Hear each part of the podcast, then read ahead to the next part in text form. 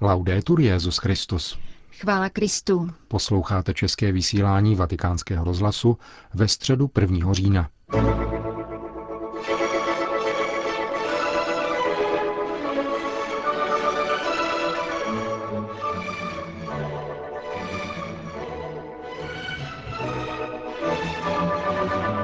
Náměstí svatého Petra zaplnilo dnes dopoledne přes 40 tisíc lidí, kteří si přišli vyslechnout katechezi Petrova nástupce. Ten se nejprve v nedaleké aule Pavla VI. setkal se stovkami nemocných a postižených, tentokrát zejména dětí z asociace Naše rodina, kterou podpořil Pavel VI. ještě před svým zvolením na Petrův stolec jako milánský arcibiskup. Papež František věnuje těmto středečním setkáním s nemocnými mnoho času, který využívá zvláště k osobnímu kontaktu s jednotlivci. Nakonec však i při dnešním setkání ve vatikánské aule všechny nemocné oslovil a požádal je o modlitbu. Děkuji za vaše pozdravení a za vaše přijetí, řekl. Mi mamma di un po' io di più qui Jedna maminka mi říkala, abych tady zůstal trochu déle, ale čas je tyran. Mám na náměstí audienci. Rád bych s vámi ještě zůstal, avšak mnohokrát děkuji. Modlete se za mne a já se budu modlit za vás. Pán vám žehnej a dobrý den.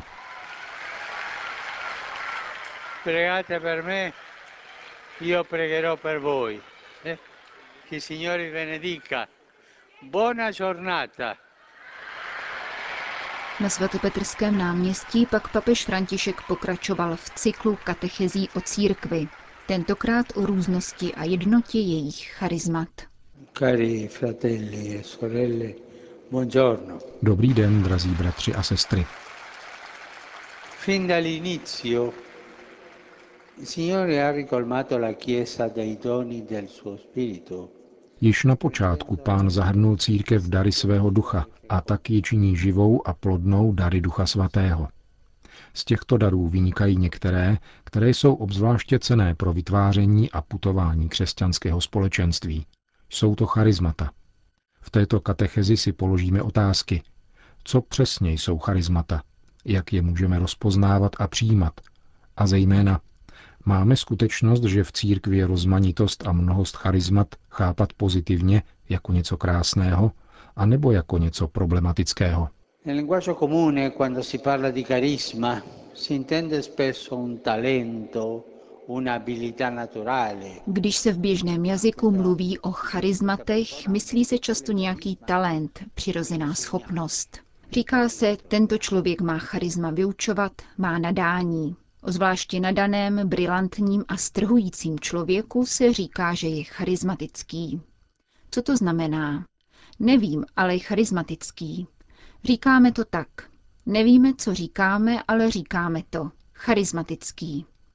V křesťanské perspektivě je však charisma mnohem více než osobní nadání, predispozice, kterou je možné mít. Charisma je milost, dar udělený Bohem Otcem, působením Ducha Svatého. A je to dar, který je někomu daný ne proto, aby byl lepší než druzí, anebo proto, že si to zasloužil. Je to dar, který dotyčnému dává Bůh, aby jej stejně bezplatně a s toutéž láskou mohl dávat do služeb celého společenství pro dobro všech. Řečeno lidštěji, Bůh dá tuto kvalitu, toto charisma dotyčné osobě nikoli pro ní samu, ale aby sloužilo celému společenství. Dnes, těsně předtím, než jsem přišel na náměstí, přijal jsem v aule Pavla VI. množství postižených dětí. Mnoho jich přišlo spolu s jednou asociací, která se stará o tyto děti. Co je to? Tato asociace, tito lidé, tito muži a ženy mají charisma pečovat o postižené děti. To je charisma. Una cosa importante che va subito sottolineata è il fatto che uno non può capire da solo se ha un carisma e quale. Hned je třeba zdůraznit jedno, totiž fakt, že obdarovaný nemůže sám od sebe pochopit zda a jaké má charisma. Častokrát jsme slyšeli lidi říkat, Mám tento talent, umím výborně zpívat. A nikdo nemá odvahu říci, lepší bude, když zůstaneš sticha, protože když zpíváš, táhá to za uši. Nikdo nemůže říci, mám toto charisma. Uvnitř společenství klíčí a kvetou dary, jimiž nás zahrnuje Otec, a uvnitř společenství si osvojujeme rozpoznávat je jako znamení jeho lásky vůči všem svým dětem. Každý z nás by se tedy správně měl ptát, je nějaké charisma, kterému pán dal milostí svého ducha vzniknout ve mně a které moji bratři v křesťanském společenství rozpoznali a podpořili? A jak se k tomu daru chovám já? Žijí jej velkodušně a dávám jej do služeb všem, anebo jej přehlížím a nakonec na něj zapomenu. A možná se ve mně stává důvodem píchy, takže si stále na druhé stěžuji a nárokuji si, aby ve společenství bylo po mém. Takové otázky si máme klást, totiž mám-li charisma, je-li toto charisma uznáváno církví, zda jsem s tímto charismatem spokojen, anebo trochu žárlím na charismata druhých a kdybych mohl, chtěl bych tamto charisma. Charisma je dar. Dává jej jedině Bůh. Nejkrásnější je však objev toho, kolik různých charizmat existuje a kolika dary svého ducha zahrnuje Otec svou církev. Nesmí to být chápáno jako pohnutka ke znepokojení či potíž. Všechno jsou to dary, které Bůh dává křesťanskému společenství, aby mohlo harmonicky růst ve víře a v jeho lásce jako jediné tělo, Kristovo tělo. Tentýž duch, který dává tuto rozdílnost charizmat, vytváří jednotu církve. Stále je to tentýž duch. Tváří v tvář této mnohosti charizmat se musí naše srdce otevřít radosti a máme si pomyslet. Jaká krása! Tolik různých darů, protože jsme všichni božími dětmi a všichni jsme milováni jedinečným způsobem. Běda proto, stanou-li se tyto dary důvodem závisti, rozdělení a žádlivosti. Jak připomíná apoštol Pavel ve 12. kapitole prvního listu Korintianům, všechna charizmata jsou v božích očích významná a zároveň je každé nenahraditelné. Znamená to, že v křesťanském společenství potřebujeme jedni druhé a každý obdržený dar se plně uskutečňuje, je-li sdílen s bratřími pro dobro všech. Toto je církev. A když se církev v různosti svých charizmat ve společenství vyjádří, nemůže se mílit. V tom je krása a síla sensus fidei, onoho nadpřirozeného smyslu víry, který dává Duch Svatý, abychom měli všichni společný přístup k jádru Evangelia a učili se následovat Ježíše ve svém životě. Oggi la Chiesa Církev dnes slaví liturgickou památku svaté Terezie od dítěte Ježíše. Tato světice, která zemřela ve 24 letech, velice milovala církev. Chtěla být misionářkou a mít všechna charizmata. Říkala, chtěla bych toto, tamto a tamto. Chtěla všechna charizmata. Šla se modlit a uslyšela, že jejím charizmatem je láska. Přitom řekla tuto krásnou větu. V srdci církve budu láskou. A toto charisma máme všichni, schopnost mít rádi. Prosme dnes svatou Terezí od dítěte Ježíše o tuto schopnost mít velice rádi církev, velice jí milovat a přijímat všechna její charizmata touto láskou dětí církve, naší svaté matky církve hierarchické. To byla středeční katecheze papeže Františka. Po společné modlitbě odčenáš pak Petrův nástupce všem přítomným požehnal. Dominus vobiscum. Et cum spiritu tuo. Sit nomen Domini benedictum. Ex hoc nunc usque in seculum. Aiuterium nostrum in nomine Domini. Qui fecit celum et terra. Benedicat vos omnipotens Deus, Pater, Filius et Spiritus Sanctus. Amen.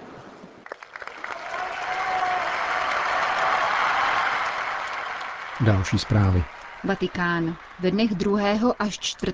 října se ve Vatikánu uskuteční vrcholná schůzka o krizové situaci na Blízkém východě. Zúčastní se ji apoštolští nunciové z celé oblasti, tedy Egypta, Izraele, Jordánska a Iráku, Iránu, Libanonu, Sýrie i Turecka a stálí pozorovatelé svatého stolce v institucích Spojených národů a Evropské unie.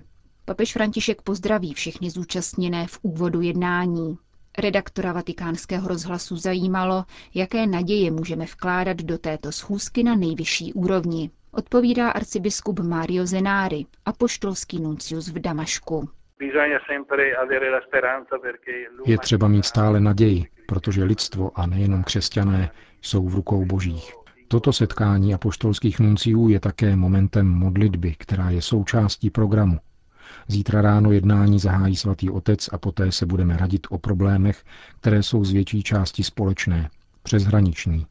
Ve chvíli, kdy mezinárodní společenství jedná, aby zvítězilo nad násilím a terorismem, chce být církev v první řadě, ale svými vlastními prostředky. Chtěl bych upřesnit, jaké tu má církev plány. Církev sice nevlastní válečnou výzbroj, ale má jednu vysoce účinnou duchovní zbraň. Jako církev jsme povoláni k tomu, abychom využívali modlitby jako velice platného nástroje.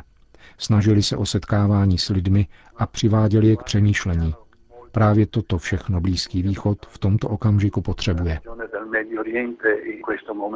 K vašemu jednání se jistě upínají mnohá katolická společenství, která zastupujete.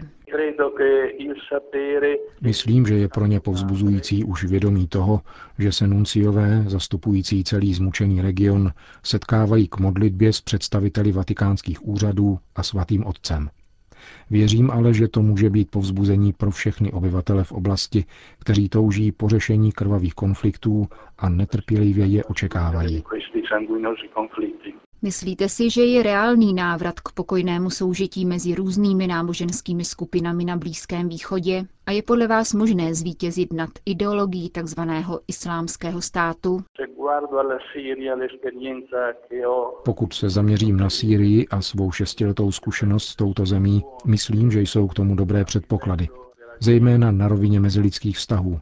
Soužití mezi různými náboženstvími je dosud dobré a často zcela příkladné. Zejména mezi křesťany a muslimy vládne vzájemná úcta, a to také na vrcholné rovině. Na těchto dobrých základech se může stavět. Věřím, že také setkání apoštolských nunciů poukáže na nutnost posilovat dialog mezi třemi monoteistickými náboženstvími přítomnými v regionu. Je tu velký potenciál dobra a s pomocí Boha, ve kterého tato náboženství věří, bude možné mnohé vykonat.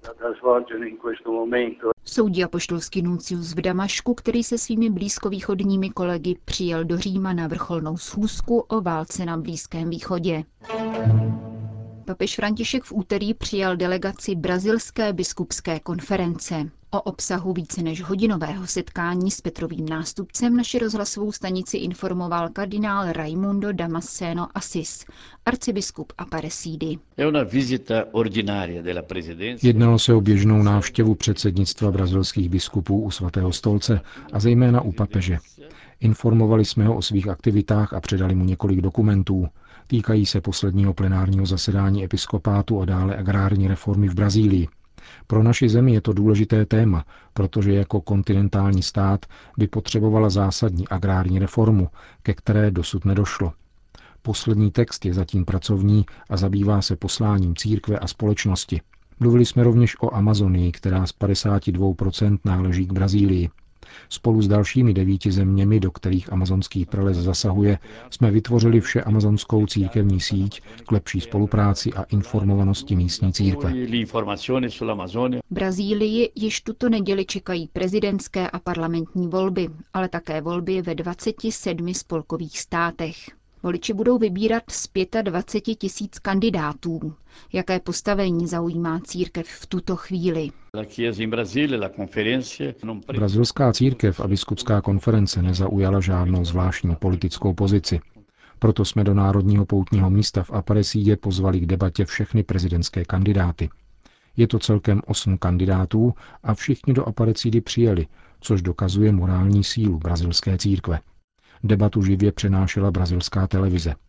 Myslím, že tím církev významně přispěla k tomu, aby voliči mohli rozlišit a ještě lépe zvolit kandidáta, pro kterého budou 5. října hlasovat. Uvedl po setkání s papežem Františkem brazilský kardinál Raimundo Damasceno Assis. Končíme české vysílání vatikánského rozhlasu. Chvála Kristu. Laudetur Jezus Christus.